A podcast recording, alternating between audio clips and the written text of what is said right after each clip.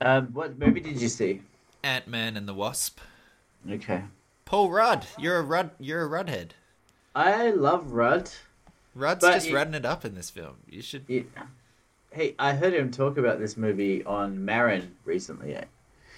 It's And- pronounced maroon. Marin Five. Um, it's just him, Hardwick, and oh, Oh gosh, Louis C.K. um, um, was it good? I don't care. you did, yeah. You, you'd like it. It's Paul Rudd just being Paul Rudd everywhere. It's real good. I wish it was just Paul Rudd being Paul Rudd everywhere, and then none of the bloody CGI action shit. Ha- well, there, it isn't. You wouldn't. I think you would actually be pleasantly tickled by that film because it's Okay. not CGI action everywhere. Okay. But I don't want it. I don't want it anywhere. But Well, there's there's a little bit of stuff, yeah, it's pleasantly and it's uh, Michael Douglas and Michelle Pfeiffer just fifing it. were they were those hooks for you as well? Yeah, you need to be way closer to the mic. Uh, what else do I need to do? I need to clean Just my room. Clean your room. I need to be better with my sit money. up straight. Yeah. You don't even fucking listen to Peterson. Uh, Actually, though, to be fair, um, I saw a picture of Jordan Peterson's house today, and it looks like a fucking tip. So don't bother. does it? Yeah, his house is fucking. It's just yeah, it's a mess. Because he's a genius. Yeah, it's just got that genius of leaving shit in piles.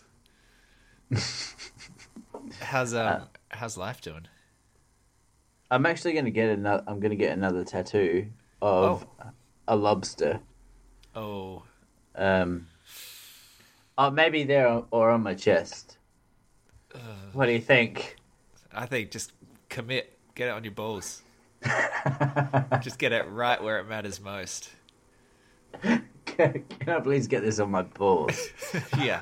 Hi, I'd like to get a a, a, a Jordan Peterson tattoo, please. Oh, where would you like it? On my balls. on my balls, dude. Please. I'm ready Just- to go. So it droops further and further with time. with and with ink. Ink's heavy, you know. Yeah, it fills up. Yeah. I bet you some fucker somewhere has had his balls tattooed. Yeah. Well, definitely. I kind of want to now that you've said it because y- you can hide everything there. Like, Well, then what's the bloody point? Oh, I've got a tattoo. Where? It's a secret. Well, kind of. That's a thing. You wouldn't Yeah, but secret tattoo versus like even I couldn't see it. Like, okay, you get it done on your balls. Well, that's Do you- well. If you played your cards right, maybe you could. There you. I I heard that come out of my mouth, and I hope that you wouldn't go there. Um, too bad. But if you got it done there, you, would you have it done upside down so that like when you're looking at it, it's the right way up, or Uh, is it is it still like the right way up, like the right way up normally? But you could you have to like take a photo to see it. Yeah, well, that's an interesting question. That was something when I got my tattoo I didn't actually think about because it was like details like that. It's like, oh, what, what, what position do you want this to be in? And it's like, well, who cares? But also, you know, like which arm do you want it on? It's like I have to live this with this thing for the rest of my life. I actually do care about those details now. Yeah. So you do have to give those thoughts. I don't know. I'd probably get it facing up because I stare at my balls a lot. So you want it you want it upside down to an onlooker, but the right way up for you to look down at your balls. Yeah, kind of like a visual um, anagram, Okay. if you I know don't what I think mean. that word means what you think it does. Wait, what's the one where the it's spelled Palindrome. palindrome? Yeah, but also Well- that doesn't make sense because if it was a visual palindrome, it wouldn't matter which orientation you put it on. It doesn't matter. Exactly. You've picked. You've picked So it does make sense. I think that's one of the be- the cleverest things I've ever said. so you want honest. it. You want it to be positioned. You want a picture of a lobster that's that's mirror image, so it doesn't matter which way up you look at it. Yeah, exactly. Like the then word. it's not a fucking lobster, is it? it's just a uh, lobster with two heads. It's like a playing card. Yeah. Maybe it's like a uh, just like a um uh what's I want to say seismic, but it's not seismic. It's like Siamese lobster. Okay, yeah, You know, just with two heads. probably not going to survive that one. Oh, hey, uh, Michael, I couldn't help but notice you've got a Siamese lobster tattooed on your balls. Yeah. What's that about? Uh, just uh, you know, it's about truth, right? You ju- I'm just a big Peterson fan. Eh. Right, and where did that Yeah. where where'd that come up in in uh, in Peterson's teachings? Do you, I don't know whether to answer this seriously or comedically. Uh, let's go for comedy. Let's just try and be funny. You know, let's let's aim for one joke this episode. What was the question? Fuck it. Welcome to Deep Forward, everybody.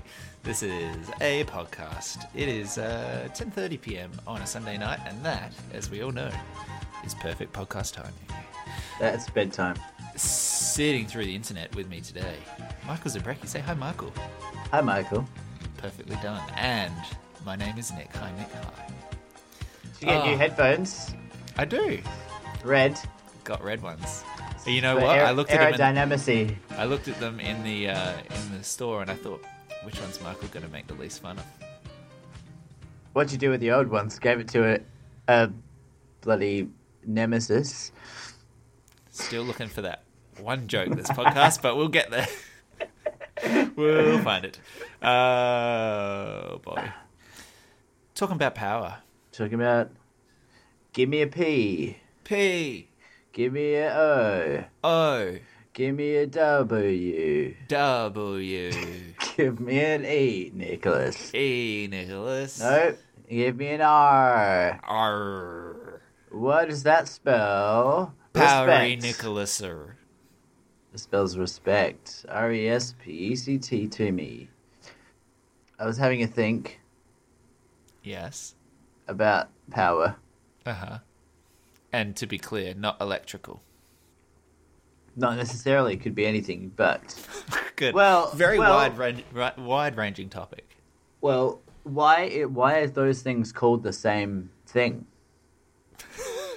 Okay. Uh, wasn't Why really- is there a why is there electrical power and social power? Why are they called power? They seem like they should because it's just force, right? So electrical power is force. Yeah. Uh, I mean, I don't know what the etymology of those contexts are, but sure, yeah. I mean, electrical power is, uh, well, movement of electrons, isn't it? And and so why is it called the same thing as like power in the sense that Donald Trump has power? Because it makes things happen? All right, so that's interesting in itself. Yeah. I'm not sure where, where this tangent's really going. The- Um, but the idea of human power, as in the ability for a human to pick up a rock or push a, or a boulder or something, probably predates. Uh, like it's it's back down to, um, like Neanderthal, which probably predate predates like the cultural sense of power. Right. So I was thinking about the cultural sense of power and the fact that it's an invisible thing, and yet everyone knows that it's there. And I was thinking specifically about Donald Trump, and if you, the fact that he has power is weird, because everyone's trying to please him in some sense. Like the White House at the moment is blatantly everyone that's a spokesperson for him in any sense is blatantly trying to please him because he has power, but power is not a non-existent thing in a way. It's only inexistent in words and social hierarchy. And I thought, I think that was interesting. Well, and power is. I mean, you're right that power is a intangible, but at the same time, it has very tangible consequences. And and the power of someone to say something and get it done is really uh, like reinforced. Is, is typically reinforced by physical threats or, or implicit or otherwise. Like the ability for the president to tell someone to do something and get it done is backed up by his ability to tell someone else to do something, which includes like the army will come and attack you, or the police will come in and protect you, or the secret service will do a thing, or the congress will do a thing. So his spoken word power overrules obviously any physical ability that he would have to actually make something happen. Like some people with power are also physically intimidating or powerful. Right. Like I f- feel like I could beat Donald Trump in like an arm wrestle. So if you actually had to get him to, uh, like, if you ripped away his social status, his physical power, his ability to compel someone to actually do something is pretty non-existent. And then, so to extrapolate that, what ex- to what extent, like, how does money give someone power? Because money is power. How Well, does it's well- just it's just ability to do to make things happen? It's like you like you said. It it's just a transactional market. It's like, okay, so you need to get someone to do something for you, right? That's that's power, really, right. right? Someone, I, I get someone else to do something that I want to happen. Yeah. It's, it's it's power over over someone. Yeah. Right. So I force someone to do something they wouldn't want to do, or against their will, or even at a compromise. Sure, I mean I don't want to spend my day like serving customers behind a till, but you give me money, and thus I will. You know, so it it like it doesn't even have to be huge like world shattering stuff. But the idea of having money is basically well, most people value money because money gets them other things in life. So if you have lots of money, then you can spend it on other people. See, money's the other one that I find it links in perfectly, and I, I find equally ridiculous as a philosophical concept, uh, especially cash money. because it, I think, I feel like even, even when I use cash money now, which is not that often, um, it I feel like I'm doing something already that is old old fashioned or outdated.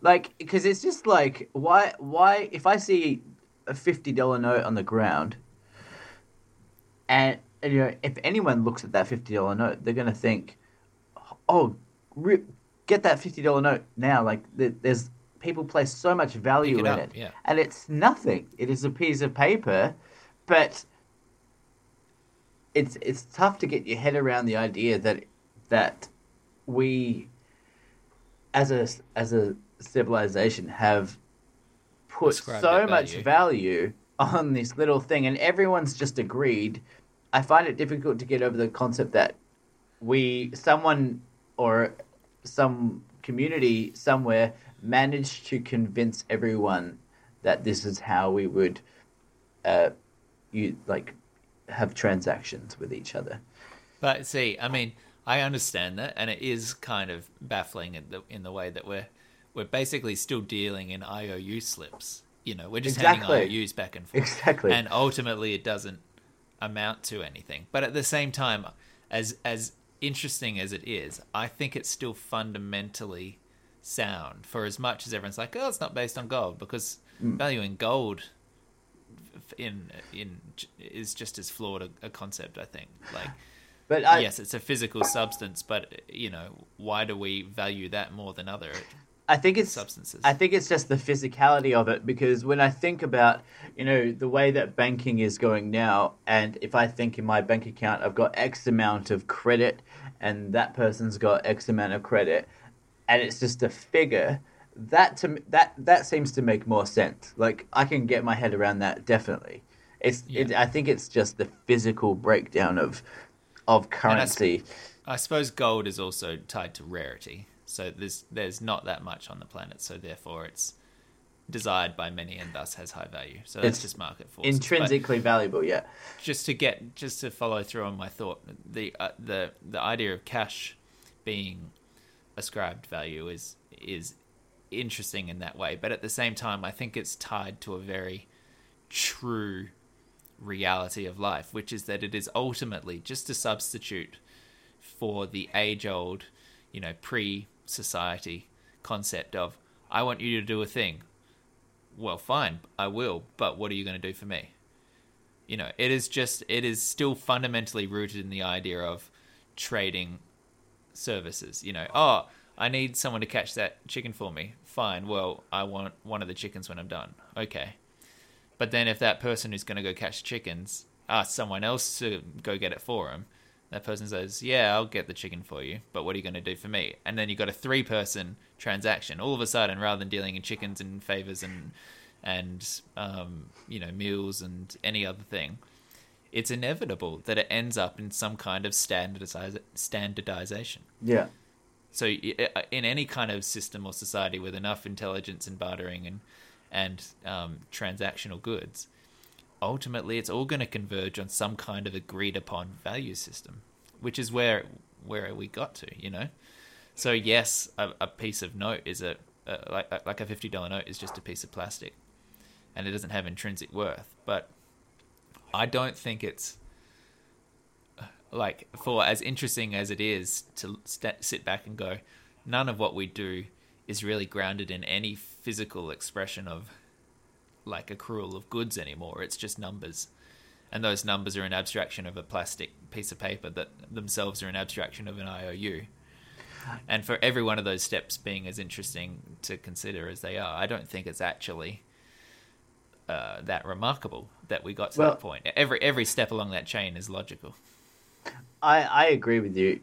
Definitely. I think, and I think what I meant to say was um, more to the point that it's one of those things that you take for granted every day without breaking it down to its uh, ru- like rudimentary level. Yeah. And and it's it's uh, I mean I don't I don't find it weird, and I feel I I know that it's necessary.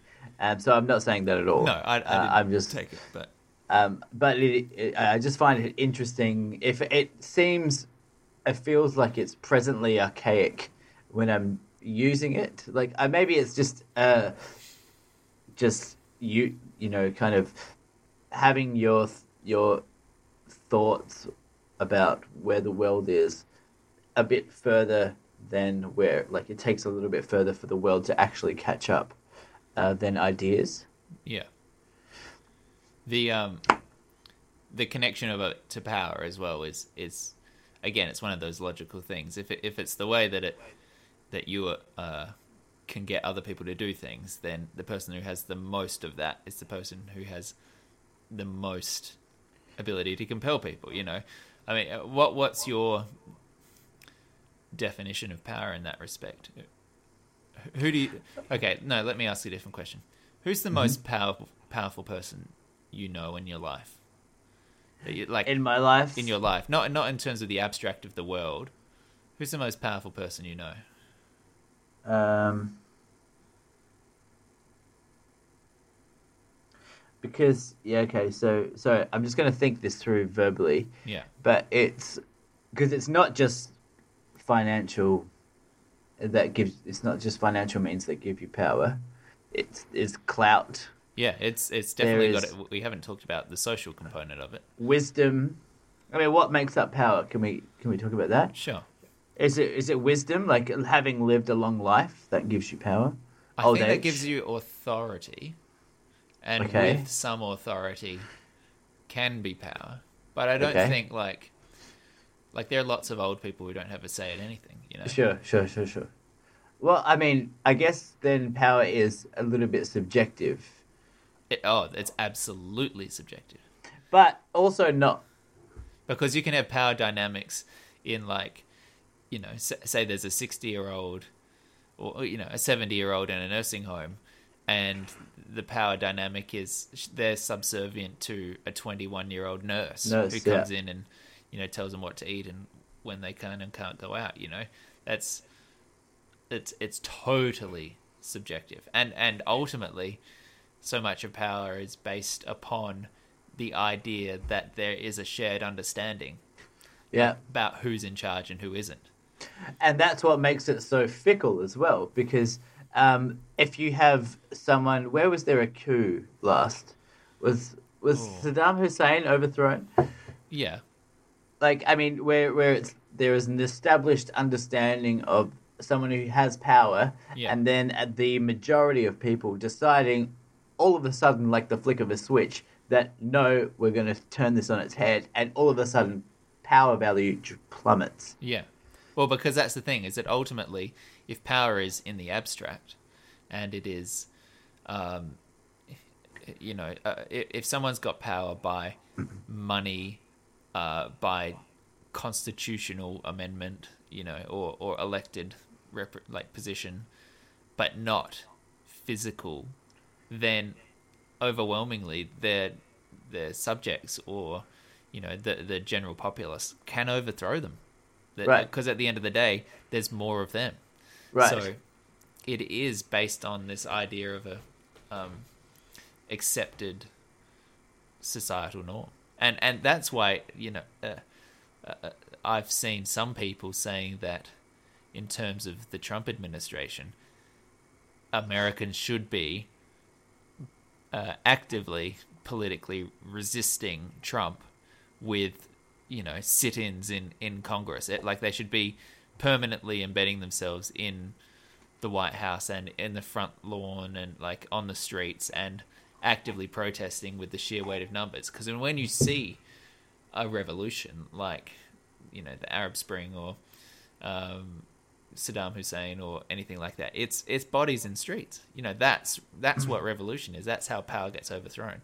It's not typically, um, and, and and this is when we're talking about someone in power with who's overreached, say. Um, it takes physical, you know, it it takes the threat of, um, or threat's not the right word. It takes the the weight of a large number of people physically obstructing or interrupting or um, speaking over um, those people in power for change to happen. Not Yeah. polite. Um, you know, everyone maintains civility as as the world crumbles. and it, it's interesting with Donald Trump, especially. I, mean, I I think this is why this has come up is because I've just I've just started watching House of Cards. um, and Really? Yeah, I know. Uh, I mean, I've well, been. I want to ask about that for a different reason after this, but yes. Uh, I mean, uh, so basically, I mean, while I'm, it's, I don't know how I didn't get this. I've just been kind of stupidly putting it off to one side and writing it off because it's TV drama. But then uh, I saw a thing for it and I was like, man, why am I not watching this? This is so my thing. And uh, I started watching it and it's incredible. I love it. Um, but the thing that I can't help noticing is just creates um, this kind of swirl of um, thoughts in my head about about about power and uh, ties in a little bit to what we talked about a couple of weeks ago about reducing every uh, human job to a kind of uh, primitive Primordial, level Yeah. and it just it makes me laugh when and I cannot I can't help it and I and I do try to help it sometimes to not think about it sorry to not think about it like that. Um, but I can't help it and it but it does make me laugh that you know when you see power and social politics in play you cannot help but think that we're just monkeys in suits. And then the and then the suits become funny because the the, the suits are meant to send some other sig- signal in themselves but they're funny th- the fact that i mean if you just imagine and this brings me no pleasure but to imagine kevin spacey naked Okay. um yeah. and just reduced i mean kevin spacey as you know vice Frank president Thingy, yeah. um frank thingy yeah, yeah he had to change his name from frank thingy because it wouldn't play in the polls the polls will have another bit Yeah. um just to imagine like and i mean i imagine donald trump naked i mean what is i mean it just when you imagine someone naked it reduces it kind of takes away all of their power Unless your they- head. Unless they're like really strong and attractive, and then you're just Or like, the- well, fuck, I, or- I don't know what I was expecting. Or they've got a massive erection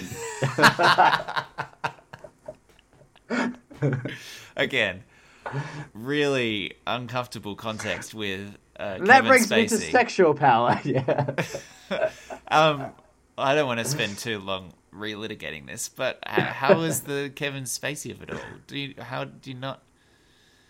Do, Um, do you, like do you, I don't know. I I don't think it does. I don't think it affects me the same way it does for you. I'm I'm happy. I mean, you're you're. A, Well, no, I is- mean, let me let me just say before you jump into that, I like I I watched a season of House of Cards and I just kind of let it go. It, it didn't really do it for me, so um, almost, and that was you know when it came out. So that's five years before my knowledge of him. So okay. um, yeah, independent of that, I, I kind of didn't get much from the show. But um, Okay. Yeah, I'm not sure that even now I could kind of like even in things that I have liked him in, like um, Moon or um, uh, what was that other one that he just did? Oh, Baby Driver. It's a bit weird to Yeah. to, to enjoy it. Is it kind of because he's like, is it more palatable to watch him in this role because he's kind of devious and villainous already? So it kind of somehow you can get away with hating him a bit. I think it more comes down to how we view things like that. I mean, I always thought you're like you know when it, you're a big like oh don't no spoilers guy, and whenever people say no spoilers, I'm just like oh shut up like. But I mean that's a, that's a, that's a silly and immature response. But that's only because I don't. It's never even if you told me you know the stick the ending of Sixth Sense, I could still happily watch that movie. I wouldn't really be thinking about it, but you're clearly. It's just different ways of thinking. You're clearly. It's really. You're. It's. If It's I told. If I head, spoil yeah. something for you, at the end of I don't know. What are you watching? Star Trek Wars. or something? Yeah. Um, space Space Invaders, Space, Space Force. The space guys. Um, I would watch that film, The Space Guys with Paul Rudd. so would I. Um, Ant Man and That- the Wasp now in cinemas. um that like i mean it doesn't it wouldn't affect me at all and also what affects me is people telling me not to spoil things for them that affects me that affects my emotional well-being That- just like shut up Fucking PC police here. Oh, that affects me. Oh, people telling me that they don't want to be spoiled. Yeah i'm the victim You're the victim. Um, going back on to power, do you have a answer to the Yeah. most most powerful person you know? yeah so i've been thinking about this while i was talking and listening uh, See, you put the um, air quotes around listening, which feels very accurate. I feel like listening and talking myself are interchangeable. Um, I think my dad has power to me. I mean, in terms of I will, my ears will prick up when, when. I mean, in certain in certain aspects, Um, he has he certainly has power over me. So you've approached it from a personal perspective of the person that has the most power over you, not the most person, most powerful person you've sort of encountered or Is that not what you asked? No, no, I, I, I see the ambiguity. I was wondering if there was someone that you had kind of known or encountered who doesn't really have any control over you necessarily, but you know them as having high social status or high means or you know um, Right. Well, I think. career position or something.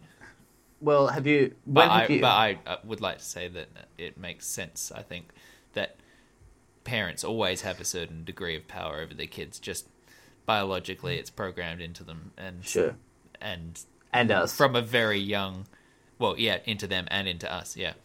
Um, so that that that doesn't surprise me at all. And when I was thinking about uh, that question for myself, I was also thinking, yeah, well, my dad probably is the answer there as well. and but, your um, your dad has complete power over me too. Um, Okay, and- moving swiftly on. Um, Now, have you ever encountered a, who's the most famous person you've ever encountered?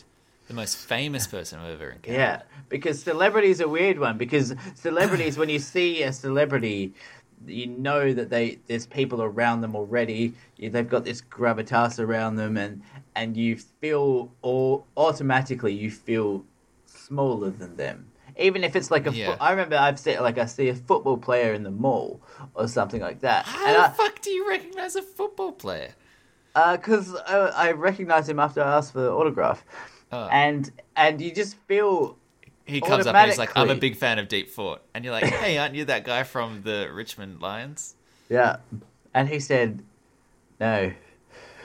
Um, but you know, like you, it's it's it's an implicit power that they have if you see a celebrity because I don't know if it's because you might even not know what they do or why they're famous, but you see that other um, other primates around them are giving shining all this attention onto them, Absolutely, and yeah. so it becomes you're like, well, I guess they must have thing, and that's that's what happens in your in your brain. That I guess some sort of chemistry that happens in your brain that makes Yeah. you. If everyone else is, yeah, it's that kind of alpha dominance thing, I suppose. Where if the rest of the pack is like fawning and subservient, then it kind of implies or like you you pick up on that.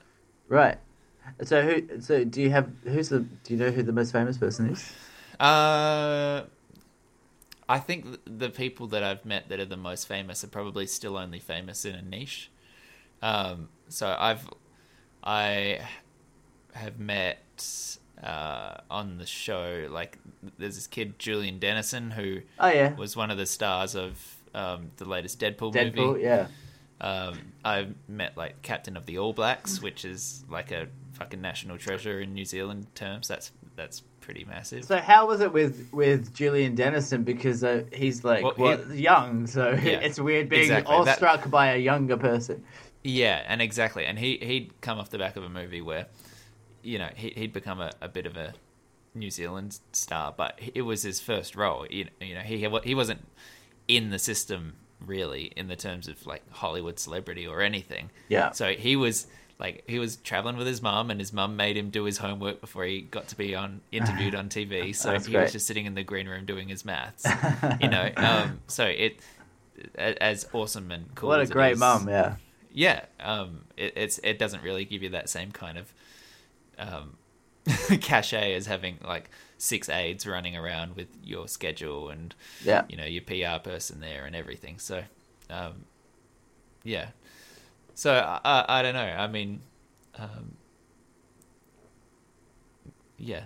I i can't think of of like a, a massive um sort of international celebrity that that everyone would be like oh you met George Clooney, Yeah. but within sort of various um, niches, like some of the YouTubers that we spoke to, you know, would have twenty million subscribers or something like that. So there's there's a legitimate like countries of fans, you know, and having that photo next to them or whatever is serious cred, but it's not like they're internationally known or anything.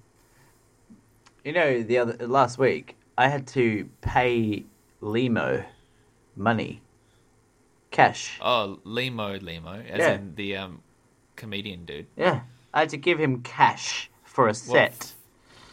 I gave, because he performed it yeah, at the bar. yeah. That's weird. It was weird.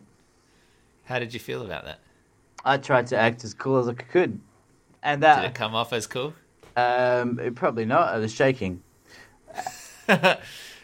Were you shaking while shaking his hand? I- Here's the here's the one hundred and fifty dollars. yeah, yeah, one hundred and fifty dollars. Um, no, I think he he did like a thirty How minute. much does a comedian get paid? Yeah, it was interesting. He got paid five hundred bucks Yeah, I could to do uh, like a, a week, thirty minutes. So Oh, yeah, it was. Yeah, I just in those situations just tried to act as if I don't know who they are, that's perfectly just reasonable. to but I mean, and get a got a lot, bit of leverage. You got um, you got a lot of um, practice dealing with with big celebrities when you were working at the cinemas, and Woolsey would pop in every week. So That is true. I, I, I expect that you probably have built up quite a quite a decent repertoire of small talk and acting cool. Oh, it pre- pre- prepared me well. old Willsey, I use everything that I learned. Give me from- some of that um, classic small talk, please. Um, hey mate, uh, can I just have? Hey, Can I just have a? Uh, sorry, I cut, sorry. I cut you off. Sorry. Um, I just I bit my head my head's in the game. I've just I've got this set coming up. I know. Um, Sorry, are you 30 Limo? min- Thirty minutes. Are you Limo? I'm Limo. Okay. I got this set coming up. Thirty minutes. Um, so uh, yeah, just uh, just sort of in the zone. I didn't mean to cut you off. What were you, you said? Hello. Uh, just wanted to talk, have a quick chat about payment. Uh, yeah. Um, I think my agent's dealing with that. so- Yeah. Um. So I just thought we could settle up on the night. Um. So I've got cash here for you. Uh. Do you? Oh, sorry, sorry. I um, yeah, I don't actually accept cash. Um, just because you know for tax reasons, um, it's a little bit it's a little bit harder. You know, unless do you do invoicing? Can I get an invoice? Look, we can, but I mean, for the gig of this nature, it's probably not necessary. So Well, you try telling to that to my accountant. H and R Block, you know, they're the tax professionals, and they like things done professional. what does the? It's a I feel stand like for you- human resources. Hey, Health and h- human and resources. Are you new here? Uh, can I speak to the manager? I am the manager. Speaking. It doesn't feel like that's the case. Well, a lot of a lot of things that you expect don't turn out to feel the way that you think they felt like. Check out my ball tattoo. Darren, yeah. AKA my balls. Check this out, mate. Is that a lobster?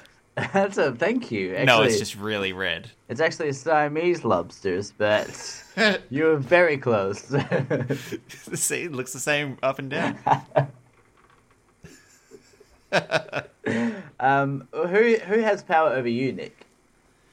Oh no, actually, okay. You already asked me that. Can I ask a different question? Where do you? You have complete power Where- to ask whatever you like. Oh, where do you? Where where do you? First joke of the podcast. Shut up for a Write it second. Where do you have power Where do I have in your life? Uh, I have power over myself. I have power. In what way? Sorry. Well, I I can I can do basically whatever I want. but power over yourself. Well, that's an interesting way of saying things. yeah, I mean, I suppose I Sounds have like you're a that- victim to yourself as well. yeah, I don't let myself do anything fun. I'm a real bastard. Look, don't talk to me Um, about being a victim to yourself. Okay, I, I can write an essay on that. yeah. Um, the uh, I mean, I, I suppose I have the free control over my body, so I can go where I want and buy the things I want and that kind of thing. Mm-hmm. Um, you know, I suppose I do have power over myself in that I my brain is is uh, wired to um, short term pain, long term gain kind of thinking, as we've talked about previously. Like if it's do this every day or don't eat that now, you want that on Tuesday. Um, I can control my my body. Um, so you would have passed the marshmallow test, which actually means nothing, but you would have passed yeah, it. it just means I had rich parents. Um, the um, Too real. too real. The um, what was I going to say? Uh, things I have power over. Um, I mean, last year when I was at work, I literally was in, in, in charge of parts of the show, so I would be able to tell um, people on the team how to proceed with their jobs. That's that's a degree of power, and even I suppose at the cinemas as well. Like when I was managing there, so managing and producing. Yeah. Um, I think this is potentially narcissistic, but I think I have some degree of uh, social power in the sense that I think people look to me or listen to me when it comes to certain opinions on things, whether it's what should I watch or what do you think about this song or you know what should I do in this situation, and I think I think I have a little bit of of that as well. Is that power when people ask for when people look to you for recommendations? Well, I just I, if we're talking about a degree of um, subservience isn't the right word, but uh, deference to other opinions or something like that. I think that that that's in the connected territory.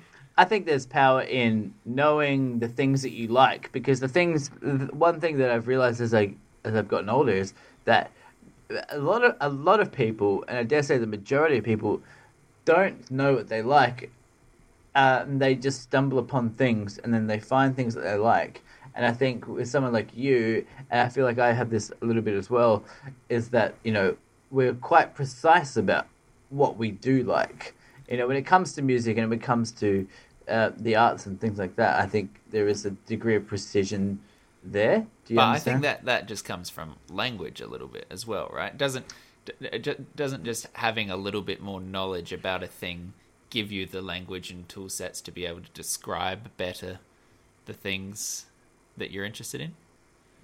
Uh, well, I think it's probably that and ex- uh, and exposing yourself to a wider range of things. Yeah. Yeah.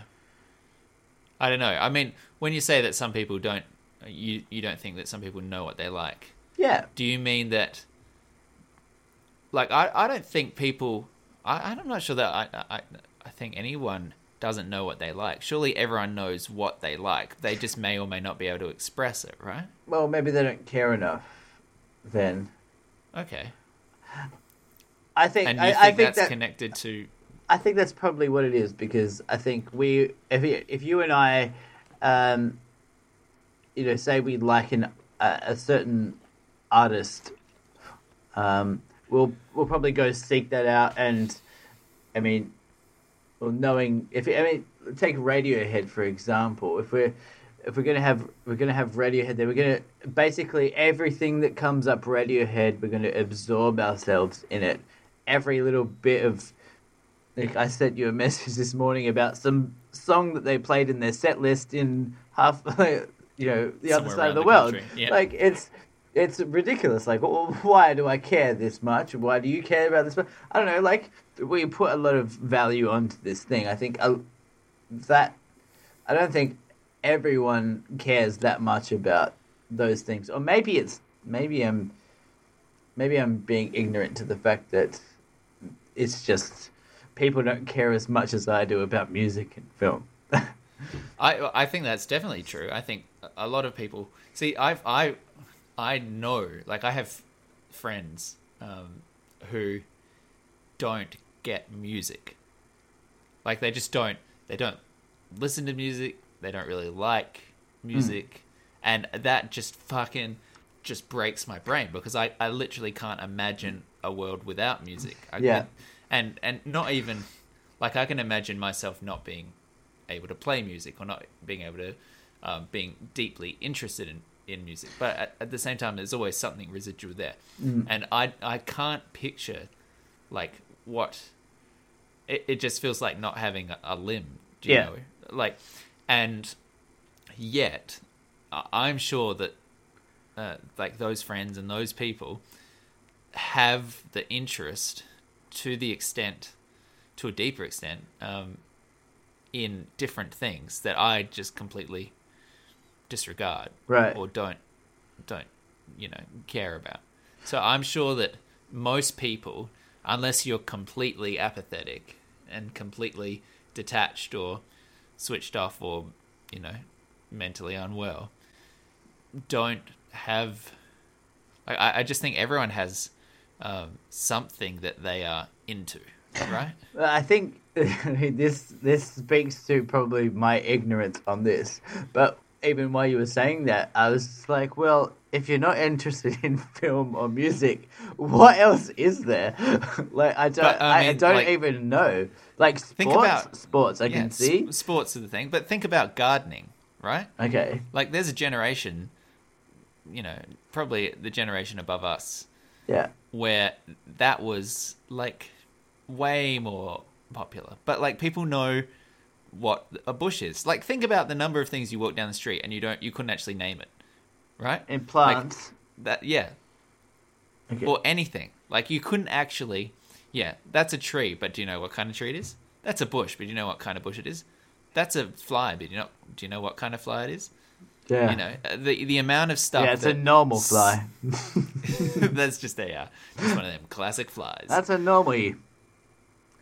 um, and uh, someone out there somewhere knows what that is Right. and knows a shit ton about that Yeah. and is passionate about that. Right. There's bird watchers, you know. What kind of bird flew by? Oh, you know, a blue one Yeah. or a spotted tit. You know. I'd love to get into bird watching. That is one thing I reckon when I'm older. Do you want to go bird? Hey Nick, when we're like seventy years old, do you want to start a bird watching club? so, okay, just to be clear, you don't want to join an existing bird watching club. No, not now. w- With peop with people, yeah, I know. In, se- in seventy years, For yeah, forty years time. yeah, yeah. On, But y- can we make it start, a Tuesday as well? You want you want to start a bird watching club for the two of us, despite the fact that neither of us know anything about bird watching. So we have no one of authority there to actually tell or instruct us about it. We're gonna teach ourselves. Okay. And we're Bird also going to rename all the birds as we go. What? yeah, because like when you're bird watching and someone's like, "Oh, that's a, a Hoscius opethicus," we're like, "Well, it's not," because that's just That's something. Daryl. that's just something someone decided it was. It's not anything. It's just that bird. It's that I can be like, "That's a Kevin species," and now it's a Kevin. You're gonna it's start just- a, a revolution in language and be like, And we've all just agreed that words mean things. What Well, if words meant other things? it come this. This is ties back nicely to power. Yeah, you see Why? See, nice, Nick. Um, what like when we even when we name things, they're only called the things. Hat, right? Hat. Uh, for the What- listeners playing at home, Michael is holding up a hat. But it's called a hat because someone just decided for literally everyone who speaks language, uh, English, that this is called hat. But it's not necessarily hat. It's anything, really. You could call it, if I knew this to be, um, you know, flank. Flank. You picked a word which I- is already a word, which is unfortunate, but yes. If if I had a kid, flank is flank a word? Yes. Oh yeah. Okay, flunk. yeah, All right. Well. I really want to go the F and the NK thing. Um, fanky. Okay, yeah. Okay. So it was called a fanky. Uh, if I if I had a kid now, which I probably won't, um, and I just told him or her, 21st century. And if I taught my child that this was a fanky, then to them it would be a fanky. Yeah, and it wouldn't be until the, and, he enters the uh, rest of the world, and Right. everyone says, his- "What the? What are you talking about? It's a hat." But his mind would only be blown because not because it isn't fanky, But because, he trusted ev- his father, and his father had lied to his face, no, and that's when that's when I knew the world was cruel. His father didn't lie to his face, and I would never do that unless I just left around all these books which I'd whited out the word hat and scribbled in in marker. I just let him clean it from osmosis. Yeah, I was so I was like so a passive aggressive teacher. But if I told him that, he'd only be shattered that the that the majority of the English speaking world refers to this object as hat and not as fanky, and not the fact that it isn't Wait, so you, you think his sole complaint would be that fanky is such a objectively better word that he'd just solely be disappointed by the fact I'm- that they've settled for such a lame one like hat.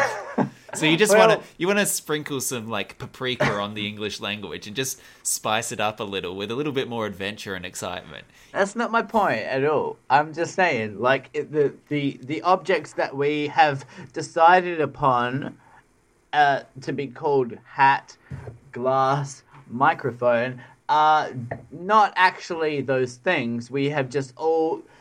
Ma- uh, the majority of people have decided they're like, okay, well, it's probably going to be easier for our communication if we all decide that this is a glass. Yeah, but if you It's want to go by majority, I mean, it's not even a glass.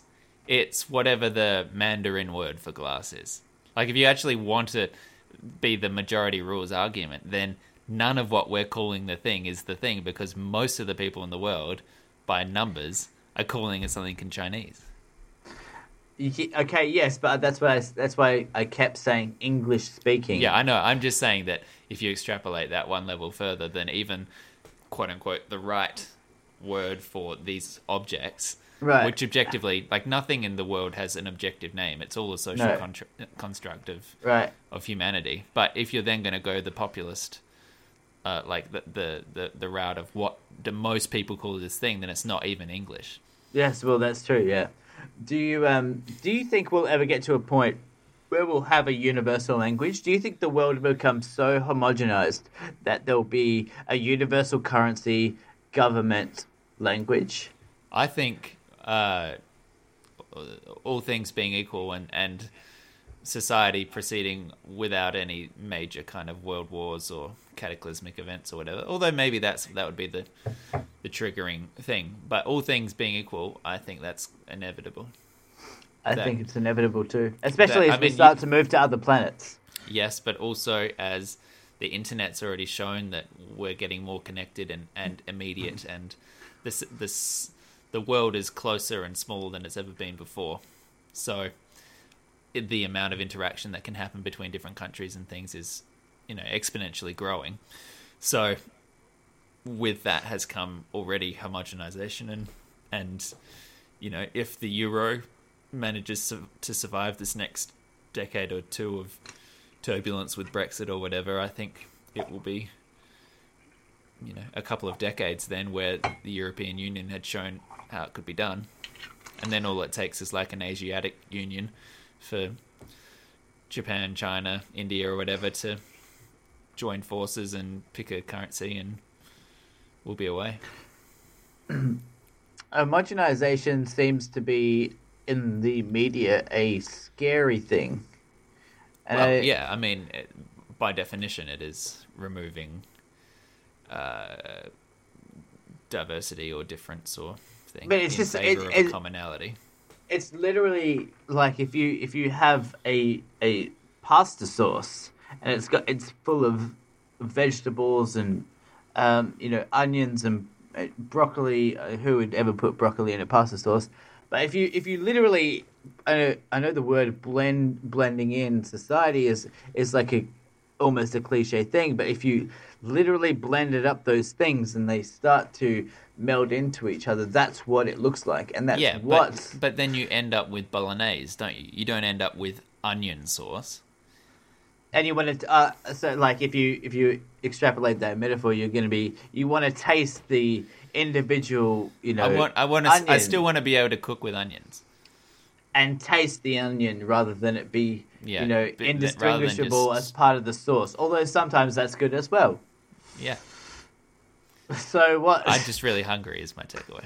i'm kind of hungry too um Uh, yeah, no, I think, I- I think, for as interesting and um, politically and historically fascinating as it would be to be a universal society like all those you know sci-fi futures where everyone's using credits and it's and it's the United Nations government and all this kind of shit um, there, there'd have to still be some sense of the original culture that was there beforehand. Well, if we're if the whole world is homogenized, what will culture even be? Uh, is is culture even culture if it's a collective culture? If everyone shares around the world the exact same culture, is it still culture? Or I does mean, it is just? there culture within Australia? Of course there is. There's all kinds of different sects of culture. There's There's definitely. yeah. But so I think We're just within that- reducing it down to you know smaller and smaller parts. Yeah, I mean, it'd be very interesting. I, I like. Uh, we've drifted off topic a little bit, but in the idea of a of a real global world, um, the potentials for what that does to the human brain in terms of, uh, you know, uh, uh, like sexual interest, where exoticism was always uh, like a favorable genetic trait when reproducing or seeking a mate because that minimizes the risk of um, you know deformities slash introduces stronger genes into the breeding pool and all that kind of stuff. So at a certain point if everything becomes homogenized what does that do to society? Does does it normalize um, different like relationships between different cultures that have never traditionally interacted before? And does it risk if everyone sort of becomes a genetic smudge of everything Then what happens in terms of the gene pool? And what does humanity become if all the races have sort of bred out and bred together and yeah And, and maybe maybe people do need to have an identity, and maybe that's why identity politics has come to the forefront of everything. It seems like these days is because people really do need to find a group that they can identify and associate with. Well, yeah, I mean, I don't even think that's identity politics. I think that's just still animal tribalism. You know, that's the Well, human identity- brain still Identity doesn't. politics is tribalism. Yeah, but I mean, in a in a community sense, like the human brain can't process, can't maintain in its own like neurological, like physical shortcomings. It can't maintain uh, groups or, or visualize groups bigger than like 200 people because that was just the Right. animal size of it, you know. Right. So, yeah. um, the the I, I think even in a theoretical global world, you would still have some kind of arbitrary division divisions, and the names of the countries would probably still exist, even if they're all subordinates of one, you know, international government, Right. because people just need to know where they fit. Yeah. It's safer. Yeah, that that's that's a bit of an interesting tangent. Maybe we we pick up on the globalized, homogenous world again in a different um, pod. Maybe we do. Maybe we don't. Maybe we both die after this. Um, Well, I fucking hope not. We're so close to 100. I'm going to be really angry at myself if I die. I'm going to commit suicide at 99. Don't joke about that. What? I wasn't a joke. that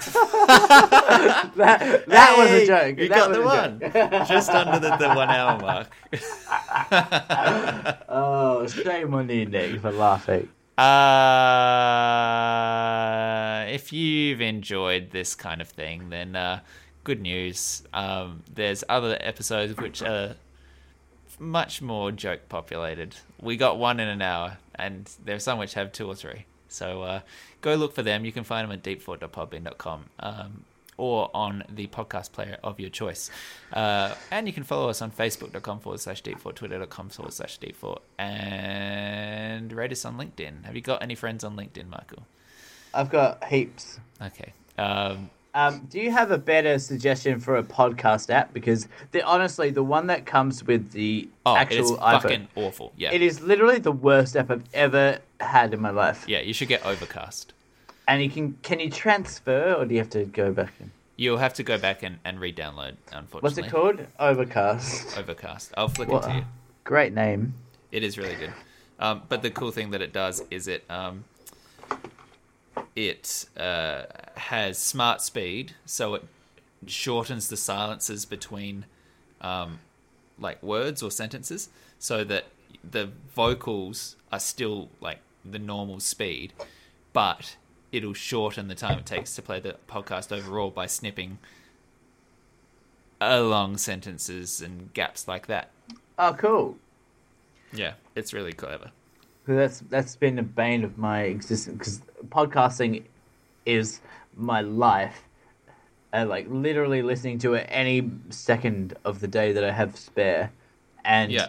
loading shit on on the app is just so frustrating. Yeah, the built-in Okay. one's pretty terrible. And the other thing also that is very addictive about that smart speed stuff is that it tells you in the app how much time you've saved by having smart speed on. So my Right. app says I've saved 64 hours from speed adjustments um, just by having that on. So man. otherwise I would have had to listen the same amount of time with an extra 4 days or whatever. 3 days. Um, so um, yeah, I just wanted to tell this story real quick because it was it was so fucking funny.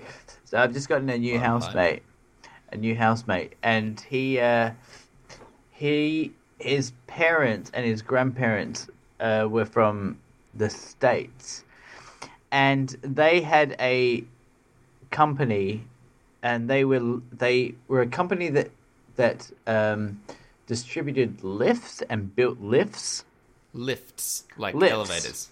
lifts like the elevators, yeah. Wow. And their uh, Is it easy to get a rise out of him?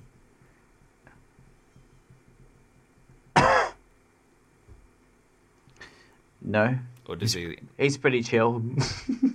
does he let you down? Damn it. I can, I can only resist for so long, Nick. that was very good. Um, anyway, his grandfather, uh, when he started this lift company, was this is like uh, probably in the 30s, he said, or maybe his great grandfather. His grandfather's last name was Schindler. Uh huh. Oh gosh. Yep. And I'm not I see where kidding this is going. Yep. His the name of his uh, parents who, who have inherited it now, in and they they're operating in New York, are called Schindler's Lifts.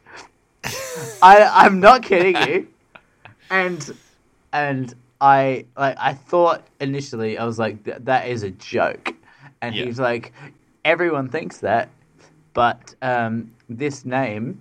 Has come Predates the movie predates and the movie. World War Two. and and, then, and they haven't changed it Why would you? Because it feels insensitive. It had been Jews. around for like There's a lot of Jews in New it'd York. been around for uh, what like seventy years yeah, by the time that movie came around.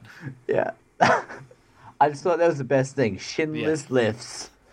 And um, does he get a discount if he ever wants like a lift for himself? Does he get like mates rates? I, I mean, he can. I I offered him piggybacks, but he doesn't. It's good to know someone in the lift business, though. Like that. That's the kind of person that you can really call on.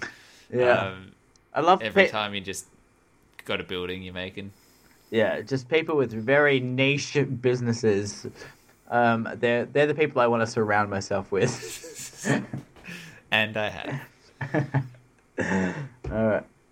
Oh no. Um, what did you go out for drinks in the end? Yeah, went to the movie. I had a real, real hassle trying to get a bite to eat afterwards. Everything Why? closes at like eight o'clock on a Sunday night, apparently, because we were there Ah. at eight thirty, and they're like, "Oh, sorry, we're only doing dessert." That's we- Christchurch for you. That is Christchurch for you. And then went back to another place, and they were like packing up, and then went and got a burger. And they've, they're, they're, every everywhere you walk into this burger store, it's like banners hanging from the ceiling, and there's posters on the wall, and they're just like, sign up for our, you know, burger club, and you'll get a free fries on the spot. I was like, well, I'm about to order a burger. I might as well do this. So I texted the number, and I got the free fri- like free fries code, and took it up to the counter. And honestly, it was like this woman had, had never encountered it before in her life. um, I'm, I'm like, it's literally draped from every wall. I like, I followed the instructions to a T. Um, and so I, I ordered my burger, and I ordered the fries, and then they're like, I just gonna need that code, and I was like, sure, uh, it's 020406, and she's like, great, great, great, and then she like rang it up, and, and it was like thirty two dollars, and I was like, thirty uh, that for a burger and a beer and free fries, thirty two dollars seems like a lot. Yeah. And she's like, uh, yeah, uh, sorry, yeah, with the fries, I'm gonna need that code, and I was like, 020406. And she's like, cool, cool, cool, cool, thanks, cool. So I put it through. It's still fucking like $27. Um, and, um, and I go and sit down. And like, I, I literally just got over to the table. Sean was there already. Put my like fucking stand, um, you know, nut table number down and go to take a piss. And just as I'm like walking away, which is past the counter again, the woman calls out. She says, "Excuse me, excuse me, um, did the did your did the payment go through?" I was like, "Yep." She's like, "Oh." It's like, "Why?" It's like, "Uh, uh we just uh we sorry, can I, can I see?" I was like, "Okay." So I Wait, bring you up paid my on pho- your phone? I paid on my phone. So I bring up the um, okay. the uh, like my banking app and it's got the like the payment there on it. She's like, okay, okay. Um, oh, I've just I realized um, that I realized that it's actually meant to be a half chips, not a um, a full chips, and I put it through as a full chips for this free code, but it's meant to be a half chips. I was like, okay. She's like, it's okay. I'll just um I'll I'll put it through again. I'll just um I, I just need to um can I have that code again? And I'm like, 020 406. It's fu- it's free. You've got it. There's you've six memorized it at There's this six point, yeah. posters. There's posters on every wall. Wait, does the posters have the code on it? No, it's like the sign up and get your free burger Oh, and chips right. thing, right? Right. And like I holding up the phone, and it's just like, here is the code, and she's like, is that all the? Nu-? Uh, yes, it's all the numbers. It just it's there, and she's like, okay, okay, cool. Um, sorry, yes, it's just because it, it'll tell it, it's gonna get me like a free half fries, but I put it through as a whole fries, and so you know, ugh, Yeah, nightmare. shit will hit the And fan. I was like, Yeah. it's fine, okay, cool. So everything's good. I don't need to like get a refund or get anything. She's like, no, it's good. So go take a piss, then go sit down. Sean gets his burger, chips comes out, which he'd ordered. And I sit there, and I sit there, and I sit there. And meanwhile, this is like nine nine thirty at night, right? So it's people are getting turned away because the restaurant's now closed, and I still haven't got my burger or any food. yeah. So I pop up and I go to the counter, and I say, "Sorry, just checking. Uh, is my burger on its way?" And she's like, "Oh, have you? Haven't you got it? Have we got a? What did you order?" I was like, "Chicken, chicken burger." She's like, "Have we got a chicken burger on the way? Chicken burger?" And like, I, I, it's directly behind them. Like I can see straight into the ch- straight into the kitchen and there's one sad looking dude there who's turned off all the deep fryers and he just looks at her and he looks around almost like someone's hidden a chicken burger somewhere and she's like uh, it'll just be a couple of minutes and i watch him just surreptitiously grab a piece of chicken and put it in the deep fryer and i'm like great so when you've called me back and taken a, like fiddled around with these chips you've erased my entire order so I go back and sit down again. And after like five minutes, he brings out this burger. And this is what we prepared earlier. yeah, we found it. yeah. Um, Just took our time with this one. and We're perfectionists. he brings out the burger and only the burger. And I'm like, sorry, I, I have a free chips. Half chips are full. And they're like, oh. So uh, they go away again. They put some more chips in the fryer. In the meantime, Sean has completely finished his meal. and we're just sitting there waiting patiently. I'm eating his chips, and then they bring him out. At this point, I, like I've seen the size of the chips. He ordered a full chips, right? And he, they bring out the exact same size for me. So in the end, I got a full chips anyway, even though all the fucking around was because I was only meant to get a half scoop. So I sit there, and no shit, I've I've eaten for maybe five, five ten minutes, and um, like halfway through my burger, and the woman comes up and she's like, "Excuse me, just so you know, we're we're closing." And I look around, and we're like the only people in the business, and they've like started to put the chairs up, and I'm like, "Are you kidding me?" I'm only I'm only here eating because you deleted my order.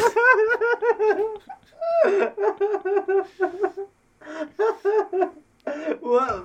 What a restaurant was this? This was was, Velvet chain? Burger, yeah. What's Velvet Burger? Um, a place that I I'm uh. apparently not going to be going back to anytime soon. I'm going there for sure. That's amazing. Can Yeah. you you leave that story in? Oh, that was great. that made me very happy. You know what made me the happiest? Just just imagining you in a customer service situation where you're being wronged by the restaurant and you're getting frustrated makes me so happy. It's like like angry consumer Nick is the funniest Nick.